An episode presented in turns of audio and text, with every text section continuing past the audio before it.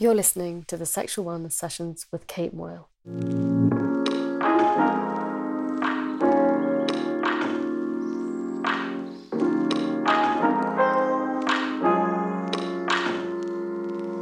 Today's episode was brought to you by Yes Organics.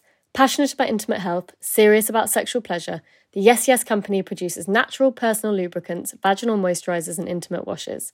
Established in 2003, Yes is leading the revolution in ethical intimacy products. Yes products are hypoallergenic, certified organic by the Soil Association, and made from ethically sourced plant based ingredients without parabens, glycerin, or hormones.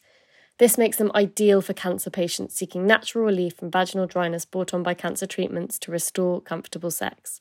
Discover their products at yesyesYes.org forward slash breast cancer and use the code YESKATE15 to claim 15% off your order.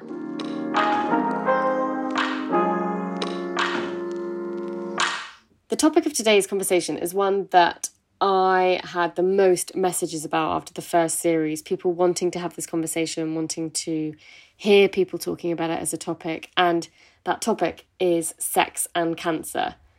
Now, according to Cancer Research UK, every two minutes someone in the UK is diagnosed with cancer.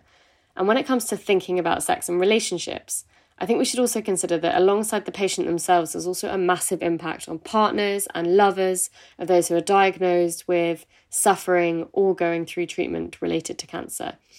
And this is why I invited Brian and Beth from the amazing organization Sex with Cancer to have this conversation because they have set something up which is created by people with cancer for people with cancer.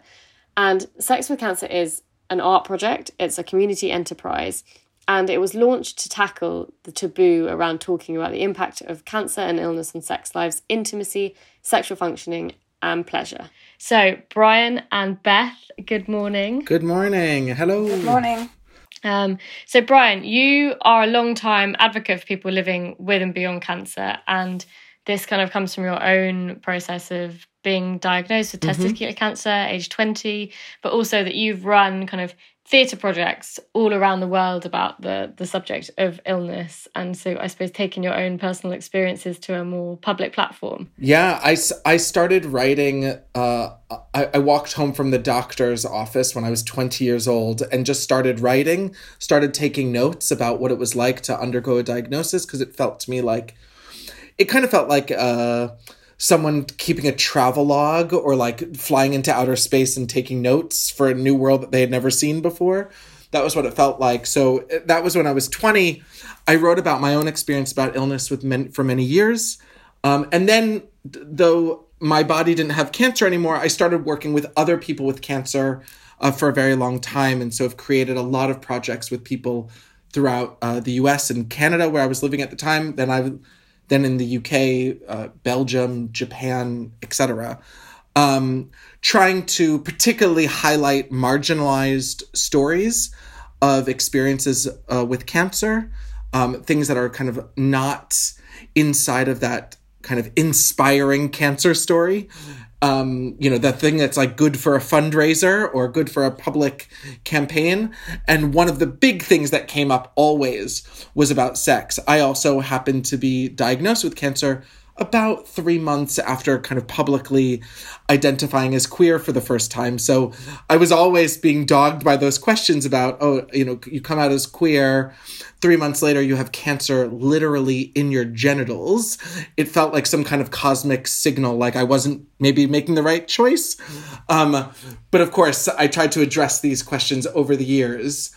And so, Sex with Cancer has always been an interest and has got me meeting a lot of really exciting people. And we started this Sex with Cancer project that launches, yeah, right around now. Amazing. And I know that you guys are kind of aiming to develop like a permanent mm-hmm. resource for where people can get information, but also practical solutions and products. Um, and the whole point being breaking away from shame. And Beth, I know this is something that you, as a specialist nurse for young people with cancer, feel really, really strongly about. And you described it to me as kind of talking about the nitty gritty side of this and kind of really answering and working with people on the questions of the practicalities of how people can have sex when they have cancer or have sex when they're having chemo and what that looks like. Yeah, absolutely. And you know, I think it's really important to have these conversations um, with young people on an individual basis.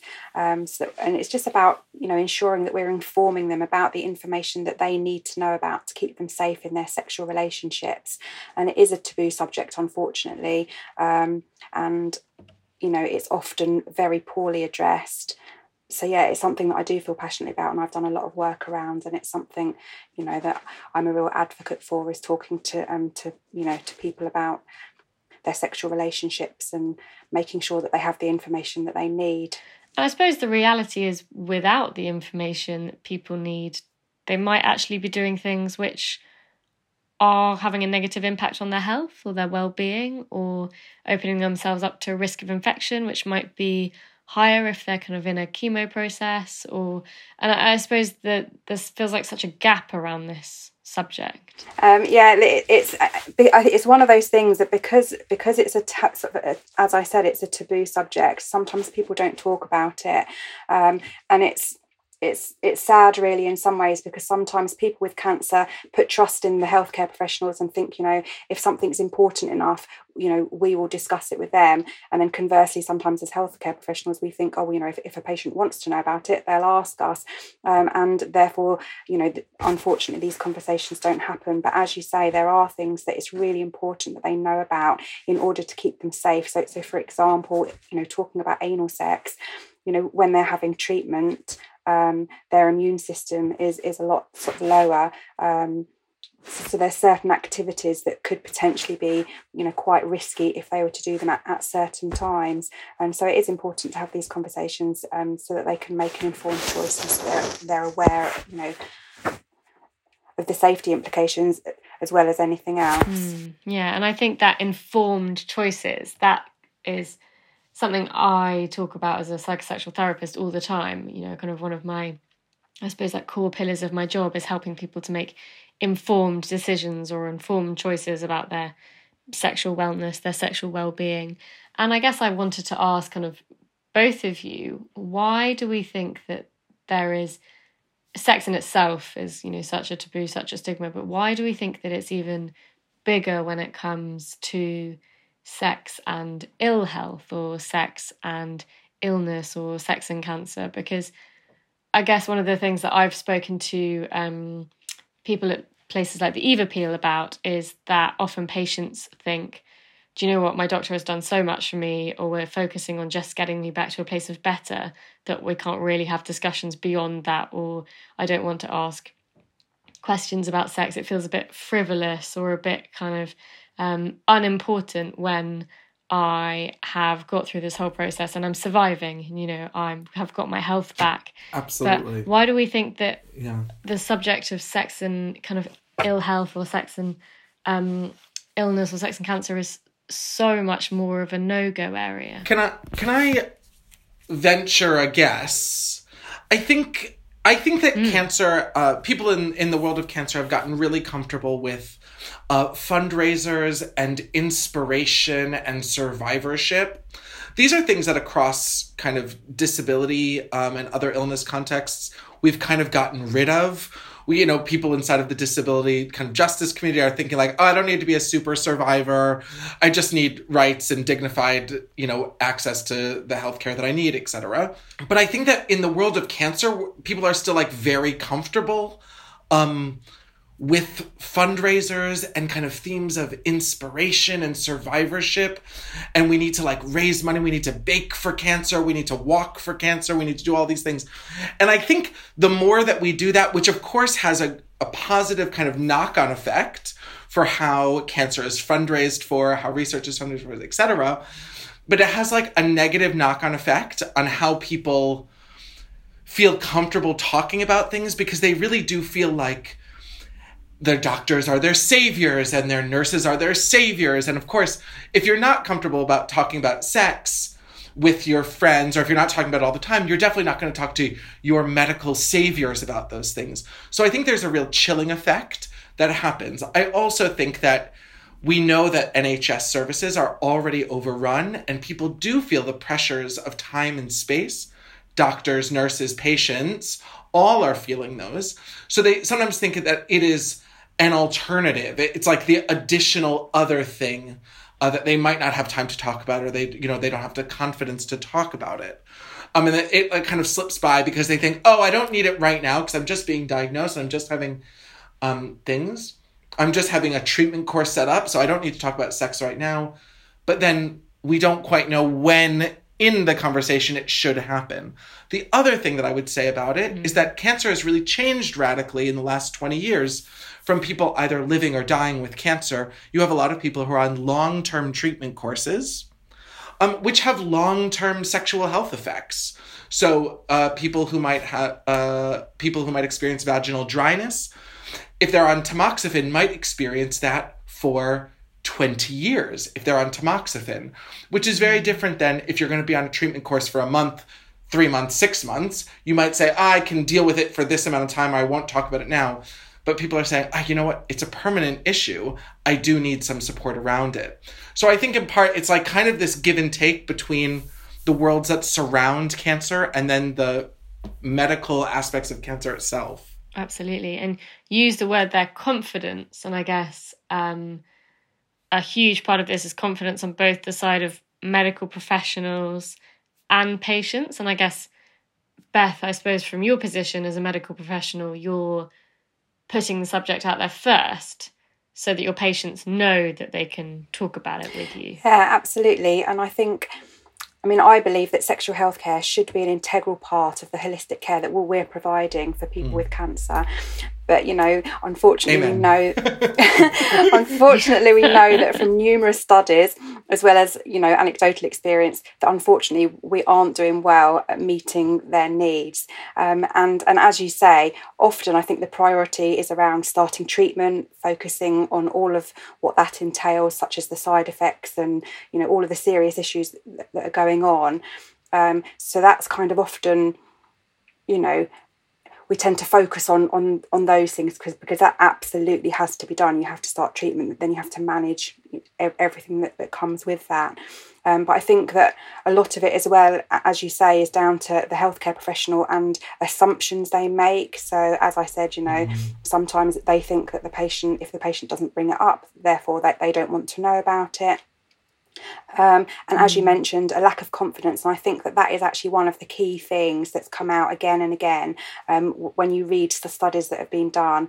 Um, a lot of the time, healthcare professionals are saying that they don't feel confident in talking about sex. They don't feel that they have the knowledge to deal with specific problems or issues that come up, and because of that, they often then don't um, don't you know initiate those conversations. Mm. Um, yeah. You know, so it, it's so they avoid them so it kind of carries on the avoidance. Exactly. And then you know on top of that um, we've got a sort of an impeding healthcare system infrastructure where sometimes things are just not easy are they? So you know making referrals yeah. to the appropriate people and things like that it's it's you know it's not always easily done.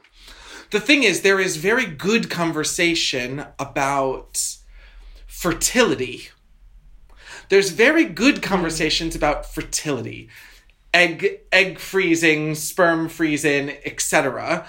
And that almost, and I'm just thinking to the other podcasts of yours that I've listened to that like there is something about the medics' good treatment of sex when it pertains to fertility that kind of even highlights even more how bad we are talking about sex and pleasure, which just kind of mirrors the same kind of conservatism that we see inside of society. We can talk about sex and semen and vaginas if it's about ultimately having a baby, making a nuclear family, and being in a mode that we understand. But it's like the moment that one wants to talk about pleasure, or intimacy, mm. it's a totally different world. And I would really say that Beth, um, and th- there are a handful of like great professionals who are doing great work, but they are often kind of the the exceptions that prove the rules. That like there are the great mm. Beths uh, in the world who are happy to talk to their um, patients and the people they care for about sex and fertility and pleasure and all of those things but really it's just there's just such a lack of confidence elsewhere and that weird dance of is it the right time? Do they want to talk about it? What presumptions am I making about them, etc. I suppose what you're saying is we're not having holistic conversations. We're kind of we can talk about some bits, but not others. And obviously, fertility for some people might not be an important part of their treatment, but pleasure or feeling connected with their partner might be. And so I suppose it is about kind of sounding that out on an individual basis. But I guess something I was thinking when you were talking is does this inability or kind of inability to or often ignored kind of part of these conversations mean that in terms of cancer kind of diagnosis and treatment that often people with cancer can feel quite desexualized because there's numerous parts to this but we know that obviously there's a kind of physical also emotional but also practical element. But for example lots of people feel that their relationships change because their partner might take on a more carer role.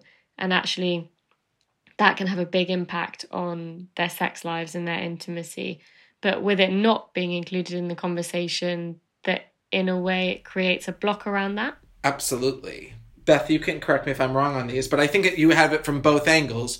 So you have that, like, legitimately, when you're undergoing cancer treatment, many treatments will kind of result in a loss of libido or you know tiredness etc so there's both a physical effect but then there's also the emotional effect that you're living with that which is a, a major change in life which might not make you super horny. But also people start treating you with kid gloves and they start caring for you. Mm-hmm. and it's it's both romantic and sexual partners as much as it is family friends. People get left out of conversations when they have cancer that are about like the the fun things that we're doing because people don't want to you know brag about them with someone who's going through a hard treatment.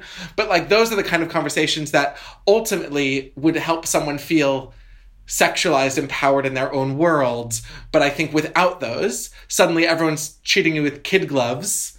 They don't want to upset you in any way, and that can have a very desexualizing effect. So there's both an emotional aspect uh, that go- sits on top of the physical physical aspect, which is a very real change in amount of desire uh, that happens when someone goes through serious, you know, medical treatment. But I suppose also just a change in identity. I mean, I'm sure Beth, this must be mm. a huge part of what you're talking about with the people that you're kind of working with as well. Is that idea of like how I see myself? Yes, absolutely. Um, the whole sort of thing about body image, um, because of course that can be linked to feelings of self self worth. Um, and body image concerns are different for, for every everybody, but yeah, it's really difficult when you when you see you're, you're undergoing this toxic treatment sometimes, and it can you know cause all these side effects. Can make you feel so tired and sick. Um, sometimes you're often too worried about the cancer itself to think about having sex. Sometimes you're scared of having pain. Um, you know, changes in hormone levels after certain treatments. Um, and also, like you say, a loss of confidence and self esteem because um, sometimes the treatment mm. really does change the way you look. You know, um, I mean, hair, hair loss for one thing. Often you get skin changes, nail changes. I mean, for, for the girls, I mean, often they get really traumatized by losing their eyelashes and eyebrows. Um, so yeah, it's um, it, it, can be very difficult. So I mean, I would say the emotional effects of, yeah. of, of that can can be you know hugely significant and the changes happen so hmm. quickly. Also it's not like i mean people deal with you know aging bodies that you know bodies that change kind of slowly over time. But i remember having cancer and one day i had hair and the next day i had no hair. And you have a surgery that you have to you have to go into the doctor and you have to have a surgery within two weeks time.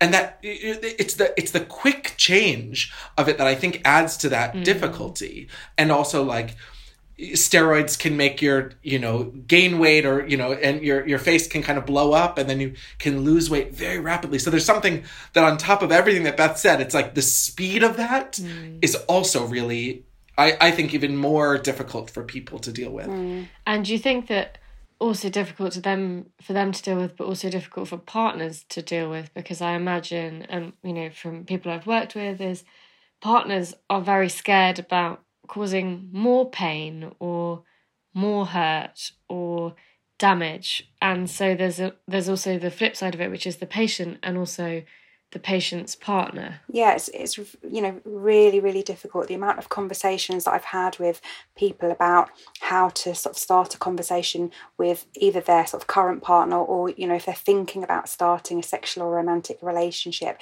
it can be so scary. Um, worrying about whether you know whether someone finds you attractive. You know, at what point do you tell somebody that you've got diagnosed with cancer and and the effects that that might have on your body. Um, it, it, it is very difficult. And, and also, the other thing that a lot of young people worry about is um, because they feel that their appearance has changed so much, much and, and, and they don't feel that, that, that they look sort of sexually attractive to their partner. But often they don't want to discuss it with their partner because they're worried that their partner will feel sorry for them um, and it will be mm. kind of like a mm. sympathy thing. So, so that they're worried that their partner won't actually be honest and say, actually, I don't find you attractive anymore. Um, but instead, they might say, oh, you know, you've got cancer, so, you know, well, not that they will say that, but that that's what they might think, you know, oh, my partner's got cancer, I have to be nice to her. And so it's, you know, it's very, very mm. difficult. So that they often feel their partners can't be honest about what's going on. Yeah, it's just I think it's just something that a lot of them think about that they're they're worried that that their partner, um, for example, if their treatment goes on for you know a sustained amount of time because sometimes these treatments can go on for years um, and i've had people say to me do you know what beth? I really i really don't think that they're into me anymore. I think that they just want to end the relationship but i don't think they will because that because they feel sorry for me because i've got cancer. Um, and it you know it's really difficult and you know i encourage them to try and discuss these things with their partners but yeah it's it's very difficult. Mm. how can people discuss this stuff with their partners? Like how can we you know if there's one thing that well i hope you know there'll be more than one thing that people take away from this but if there's one thing that we can say to people that will help them to start that conversation do we know what that is? I I might venture a guess that saying, What would feel good to you right now? I think the word sex mm. is so tied still. Even if the, the the the queer that we get, the more feminist that we get, it's still that the word sex for so many people is still tied to a very heteronormative understanding that sex is, you know, penetrative vaginal sex that depends on an erect penis, etc. Like, and actually, those are the things that are going to be affected if you have an image in your head of sex looks like exactly one thing, and we're tying all mm. of our hmm. emotions to without this, we cannot experience any pleasure. that is just a losing battle. Uh, so, one of the other steering group members mm. that we work with with Sex with Cancer is a man named Elvin, and he does a lot of great work around advocacy with men with prostate cancer, who, of course, will experience erectile dysfunction, often for um, up to two years after the surgery. And if you are a heterosexual man in your, you know, that has lived for 20 or 30 years with the definition of sex being this one thing that is about an erection and a, you know, and penetration, but your body can't do that, and you tie all of your emotions to that, you're only going to be mm-hmm. disappointed. Mm. Or similarly, if you're a woman who's yeah, experiencing incredible vaginal dryness or uh, or pain uh, in certain positions, but you tie yourself to like this is the only thing that's meaningful to us in a very kind of a conservative, traditional way that is not anyone's fault for having, but is there. But I think if we could start the conversation about what would be pleasurable right now? What might feel good right now? Because the answer might be a hug, it might be a tickle, it might be a hand job, it might be a blow job, it might be actually.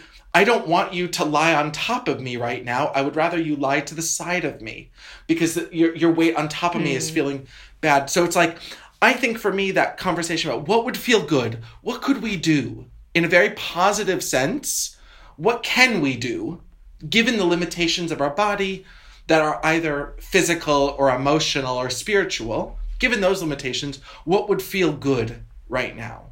And instead of saying, we just need to get back to do do do like some you know teenage boys definition of sex for a lot of people hasn't changed really. Yeah i love that. And i think what i was thinking there when you were speaking is it's a bit like working around a roadblock isn't it? It's like how do we work around this? How do we find another way around? How do we kind of change the course? Um, and that that opens up a whole world of possibilities. Yeah, and of course, because it's not all just like as Brian said, it's not just about sex. I mean, intimacy is so important, and sometimes you know having an open dialogue with your partner and having them understand you uh, where you feel like you understand each other and just having hugs and kisses um, you know that that can actually be really special as well mm. and i suppose there's that sense of cancer kind of putting such a huge barrier between people and you know what i don't want to do is just focus on people in relationships here but also people who are single it might feel like it hurts a huge barrier between them and potential partners and them and dating or them and their relationship with their body that impacts masturbation or self pleasure or um but there's it feels like how do we take some of those barriers down and i guess finding out what works for you for where you are now, because understanding that it might also change is a big part of it. Because I think for me, linking Brian to what you were just saying, is we seem to have such a fixed idea of sex, but actually, when we're talking about sex with cancer, it feels even more important than usual to create a kind of flexible or fluid understanding of what it means to be sexual or what it means to be a sexual person or understanding our sexuality. Absolutely, which I which I think is the reason why queer people, feminists, um, HIV activists, and disability activists are really leading these conversations because, like, they're always people that are underserved by the conservatism around what sex is because they're always like looking for new ways, new, new you know, ways to think not just about how we fuck, but really how we, as Beth said, like, allow sex, pleasure, desire to be part of our holistic understanding of ourselves. Um, and and those groups of people have done it better and more um, than kind of those who who fit the norm. Everyone who's had to navigate a conversation around sex and their body is is like one step ahead of the game. I found that when I was performing yeah. a lot of my work when I was younger about my own body and, and having difficulties with my own body or challenging my own body, I found it very hard to get understood by a lot of people, but I found a huge um, appreciation for my work amongst trans audiences. And I think the reason why was because the, the difference of cancer, the cancer and transness are very different experiences, but the experience of having to have a dialogue with one's body about change, mm. about how they wish for that change to be perceived by others, felt very relevant for my work with cancer. And that just it felt like I have to have a very simple conversation with people about my scars, my body, what it does, what it doesn't do. And the sooner we can have that conversation, the more we can just get on with pleasure. I'll just think for just one quick second. I did a project with a a Belgian woman a number of years ago, about five or six years ago, Vera, gorgeous, gorgeous woman who had had a divorce from her collegehood sweetheart, from her high school sweetheart when she was in her mid 50s. And she she said, you know, I've never actually been on a date. Never been on a date because uh, I married the, a man when I was 17 years old, 18 years old, whatever. And I don't know how to enter the world dating with someone to talk about my body that now has scars. And also, I have a body that probably will have a recurrence of cancer again. I don't know how to have those conversations. So, what we did was we built her as an art project. Uh, online dating profile that put her cancer diagnosis into every question so that it was unavoidable for her to have that as a conversation with whatever man uh, she was going out with and it was it was really amazing because it kind of forced her to have that conversation that she was nervous about whether it would come two hours into the date or two weeks into a relationship, and kind of foregrounded that question being asked. And just proud to say she's been together with a man that she met for the five years since that happened. So I'm, I'm pretty proud of that work. I love that. And um, and I think dating is something that I wanted to talk about as well. And I guess um, you know, Beth, I know you're specializing in working with kind of young people, so I imagine that might be something that kind of questions that come up around that quite a lot. But how do we kind of help people to feel empowered about when they're dating or know kind of how to communicate about this? Or is it that people kind of have to work it out for themselves? And I think, but what guidance can we give them to enable them to feel empowered to do that? Because I suppose as you just said, there's people who are currently in treatment or have currently had diagnosis, or people who have had previous diagnosis but are currently um, kind of okay but are worried that their chances of reoccurrence are higher.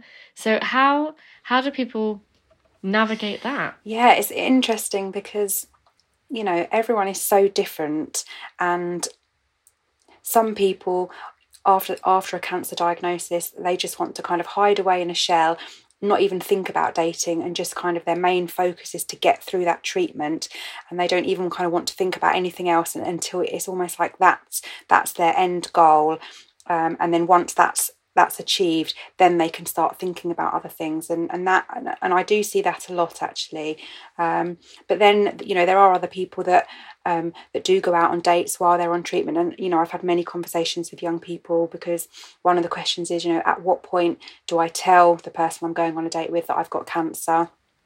Um, because mm. sometimes if they're having treatment, you know, they may or, or, may not have any hair. Um, so sometimes it's it's quite clear that they're undergoing, you know, certain types of treatment. But if they're if they've just had surgery or I don't know radiotherapy, for example, sometimes there's no sort of outward tell, if you like.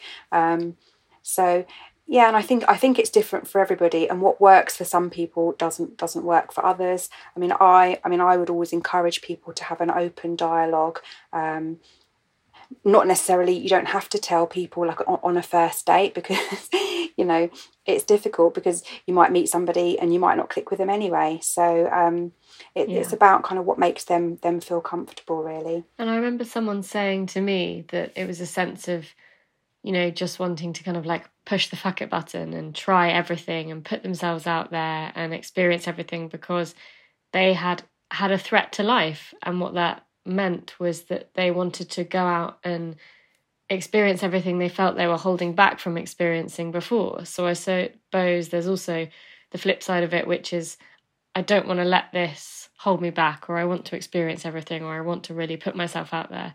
But obviously, um, the other side of that, Beth, as you said, is that kind of hiding away or like protective, defensive um, feeling, and something you know it makes me. I can feel myself. Um, feeling a bit emotional even as I say it. I remember someone once saying to me, like, I feel like this makes me less lovable, like I'm less able to date or people won't want to date me. And that is, you know, so clearly not true, but is a feeling that people have. I mean, it's it's not wholly untrue. I mean, Kate, you know, the thing is people are scared away by a cancer diagnosis and people are not necessarily turned on by XY Z thing, you know, like stomas do scare people away.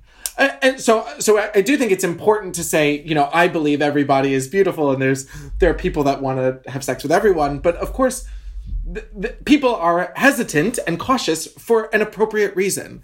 We live in a world of mm. judgmental mm. assholes, mostly that um, that might not be as appreciative or they might say you know what? Actually i don't want to take this on right now. I can't take this on. That's very very real. Mm. um my so uh, and and so it is important to say that. I i think um i i'm reminded of uh gia who was on our steering group and was one of my closest friends for 20 years who passed away uh, just in december. And she always talked about number one, how it was she was always annoyed that as a cancer patient, she never showed any outward signs. She didn't lose her hair. She didn't have major scarring. And actually, at some points, it would have been easier so that she could have those conversations because it always felt like she had to reveal a secret. If you've if you've lost mm. your hair, you you you go from being skinny to being bloated. You, it's easier. It's almost easier to have a conversation because right, it's the elephant in the room, and we we all see it. I was just going to sort of add to that, um, you know, about what you were saying that sometimes people just kind of want to go out and, and do all these things and experience all these things and that's something that i do see a lot in you know particularly with young people um, that often they can sort of participate in in risky behaviors mm. um, and and that's something you know that that I do discuss a lot with them and sort of counsel them about you know if you're going to to go ahead and do you know x y and z that's fine. But i you know my job is just to make sure that you're well informed that you know what you're doing and then what, whatever you do you have the right information to make sure that you're safe um, in doing those things. Um, so, so so that that's something that that i would talk to them about. And when you say that you mean in terms of kind of sexual kind of um like STIs and things like contraception? And I suppose you know lots of um things like that are hormonal and obviously lots of cancers impact hormones and i suppose there's but also the practicalities of having sex safely. Yeah absolutely. Um, so because obviously they're at greater risk from um, infections um, because their their immune system is lowered so of course, infections includes um, sexually transmitted infections. Um, they also have um, a greater um, susceptibility um, physiologically to STIs um, that can actually go on to cause further damage than than, than somebody that isn't immunocompromised. so it's kind of being aware of those things. So you know, teaching them about you know what they need to know about to practice safe sex. as you mentioned, absolutely, they must not get pregnant or, or or, or make anybody pregnant because um, you know when you're receiving chemotherapy that can cause um, you know potential abnormalities in in any unborn baby. So it's really important that they understand that. Um, things like you know having oral sex if they're having um, chemotherapy um, you know there isn't specific re- research that tells us exactly how long that the chemotherapy sort of stays within our bodily fluids. But you know so we usually sort of say to avoid oral sex um, for five days after chemotherapy um, because you know for example if you're a guy and you you come in somebody's mouth then essentially they're getting you know a, a minute dose of chemotherapy. So it's things like that that they need to be aware of.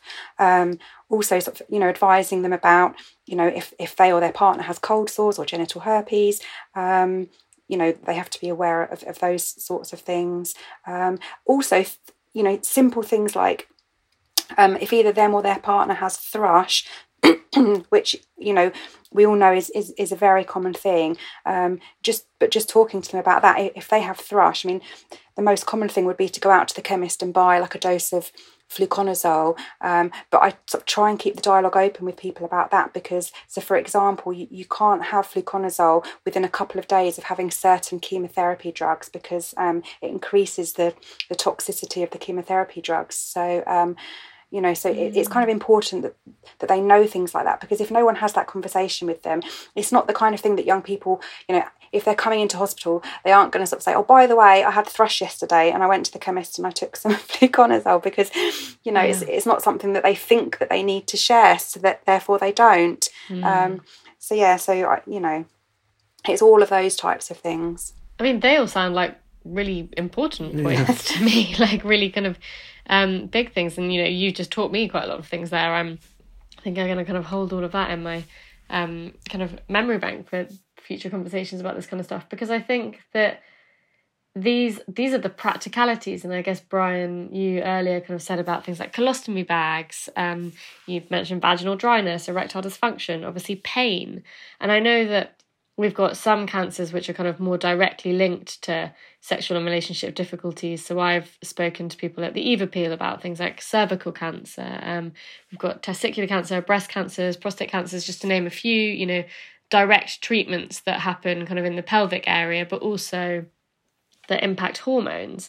And but we are talking across the board about cancers here. We're not just talking about these kind of more specifically like pelvic or hormone kind of affected or you know directly um, genital focused cancers. We are talking about cancer as a much wider subject. Absolutely. And and for me the the reason why is because the moment that you hear the word cancer in relation to yourself, you are diagnosed with cancer, your life your life shifts. Your life shifts. Um regardless, emotionally, spiritually, uh, we we know that that ha- psychologically we know that that happens. Some people are going to have real direct um, questions about their genitals and how they work and how they self lubricate, etc.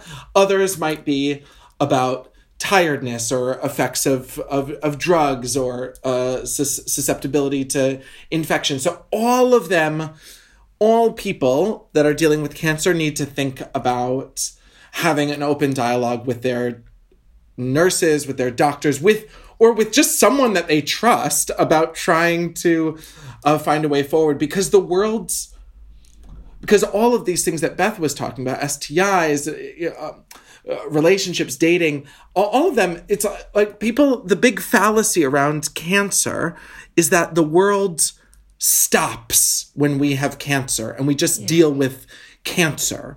But actually, it doesn't. And we still need to think about STIs. We need to think about bad relationships. We need to think about abuse. We need to think about coercion.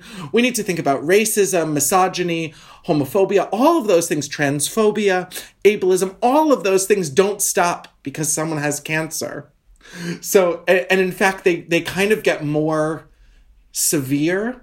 All of our shame about talking about sexuality becomes harder when someone is dealing with something difficult. Our, our difficulty about talking about a bad relationship, an abusive relationship, become harder when we're under another emotional stress. And cancer is a huge one. So for me, it's always important that, yes, we deal with all of those cancers together because they can all learn from each other. They can all learn from each other, but also they're in relationship to a lot of other things that are happening in the world. Yeah, absolutely. And I think as you said there, you know, everything else carries on. So we might feel like cancer has kind of taken over everything, but it doesn't mean that we still don't have to deal with everything else that's going on. And that for me just feels so massive. Guys, to kind of round off, I suppose, this conversation, would you be able to tell kind of our listeners what the focus of sex with cancer is you know what you guys are trying to achieve what you want to achieve what people can take away from this conversation and start to kind of put out into the world in their own little ways. Um, and obviously you guys are doing it as a project and as a, a permanent resource as a kind of home for this conversation. So I'd love you to tell everyone kind of about that, but also kind of how we can all as individuals kind of contribute to this as a cause. Sure. Shall shall I start and you add what I've missed, Beth? Okay. Um, so sex with cancer is the our goal is to be a permanent resource where people can come with their questions and get some kind of answers and support from kind of peer supported solutions that are informed by great medical professionals, be that nurses, doctors, uh, dietitians, etc., um, and also b- the participation of sex experts uh, that can really continue to to center questions of pleasure, uh, connection, intimacy, and and because we believe that there are good resources for fertility. We believe that there are good resources elsewhere, but we're just trying to become a home for a positive sex, uh, a sex positive pleasure focused conversation around cancer. Um, so the event that we're doing, uh, and and that will be part of the resource, is about a sex and cancer conversation competency certification, uh, which is because, as you said, Kate, there are so many different kinds of cancers, and they all will affect people in different ways the number one thing that we're trying to impress upon people is about breaking down questions of shame, embarrassment, or unworthiness, thinking that I'm not worthy to have a conversation with my doctors about this question. So, in some ways, people just reading the name Sex with Cancer, seeing it on your podcast, seeing it out in our press releases, is kind of doing the work. I think it'll embolden people to say, oh, yeah, I should think about these things going together because that is really important to me and it's part of my holistic health. So I think that that's what we're trying to do. The long term vision is to have this resource that we have kind of free solutions, some paid solutions. We know that people need lubes if they're dry, or they need toys to fit, to experiment with uh, if they have erectile dysfunction. They're not used to anything but you know penetrative sex. That's now an impossibility. We want to provide people with some new perspectives on what might be the world's beyond the body that they knew previously or their understanding of sex and sexuality that they knew previously. And then simultaneously, we're looking to try to embolden uh, healthcare professionals and medical professionals uh, with confidence to talk about sex with cancer, to share ideas, and to be a place that they can do that. So that's a kind of a two pronged approach that we're going for. Uh, but you'll see on our website the the thing that takes people through their sex and cancer conversation competency certificate, which is a bit tongue in cheek, but also just gets us to kind of practice what it means to have difficult conversations and even get have words that are hard to say get them starting to come out of our mouth so that's really that's the goal with sex with cancer. Did i miss anything beth? No i don't think so. And i think that's you know it, i'm so excited to be part of this project because i remember having a conversation uh, with you brian many years ago saying how frustrated i was that that you know all of these things that, that sex with cancer combines you, you just can't get anywhere else. You, you can't get it within the nhs um, you know and, that's why this is so exciting because um, it's kind of bringing everything together and providing a resource that's you know so desperately needed and I think it's super, super important. And I mean, can anyone do the competency yes. certificate? I mean, I think I'm definitely going to go ahead and do it. I, am sure you're confident as a well-respected uh, sexual health therapist. I, I'm sure you're competent, but hopefully, it's also meant to be a little bit of fun. It's meant to kind of uh, be imaginative about our bodies and and the pleasure that we experience. So, um, hopefully, uh, it will inspire people to have difficult or uncomfortable conversations. And I also don't want to stigmatize. There are plenty of people that are happy and free to talk about sex. People that are listening to this podcast, I'm sure are are are used to it. So we also want to create spaces where like-minded people who are interested in pleasure-focused, sex-positive kind of beings can also have their perspectives and insights really celebrated because they are the bold ones that we need to push the conversation forward. Mm. And I think, you know, just I'm sure anyone who's listened to my podcast before is kind of bored of me banging on about how it's all about mm. communication. But I think even just the talking about it bit and, you know, is it that one of us has a friend going through chemo and they need us as a friend to ask, you know, how is this affecting your relationship or how is this affecting your sex life or how are you guys doing as mm. a couple or how are you feeling about potentially dating again or um, you know managing all of that stuff? And i suppose it feels like it, this is all about starting to kind of open the conversation up in whatever way it feels comfortable for us all to do that. Absolutely. Amazing. Well guys thank you so so much for your time. I mean i feel like i always take away so much from these conversations but this was one i was so excited about having. And you know as i said to you um, the one that most people got in touch with me to ask if it could be hosted, and I'm thrilled to have done it with Sex with Cancer. You know, I'm a huge yeah. fan. Mm-hmm. Um, please tell everyone where they can find out about what you guys are up to um, and learn more. Sexwithcancer.com. Keep it simple. Sex with Cancer on all socials. That's where we'll be. Um, surprisingly, no one had um, captured that web address yet. Um, I had originally called it uh, Junlin and I, uh, the other co-founder, we started by calling it fucking cancer. And it was going to be fuckingcancer.com, but I think Sex with Cancer is a little bit more professional. Gets a few more professionals on board. But maybe we'll buy the fuckingcancer.com website and then it can link to it automatically. But for now, sexwithcancer.com. Perfect. Amazing, guys. Well, thank you so much for um, sharing your time and your knowledge with me. And check out Sex with Cancer, everybody. It will be worth it. Thank you. Thank you. I hope you enjoyed this episode of the Sexual Wellness Sessions. If you'd like to join us for more conversations, you can click subscribe on either Apple or Spotify podcasts. And if you have a moment, please leave us a review.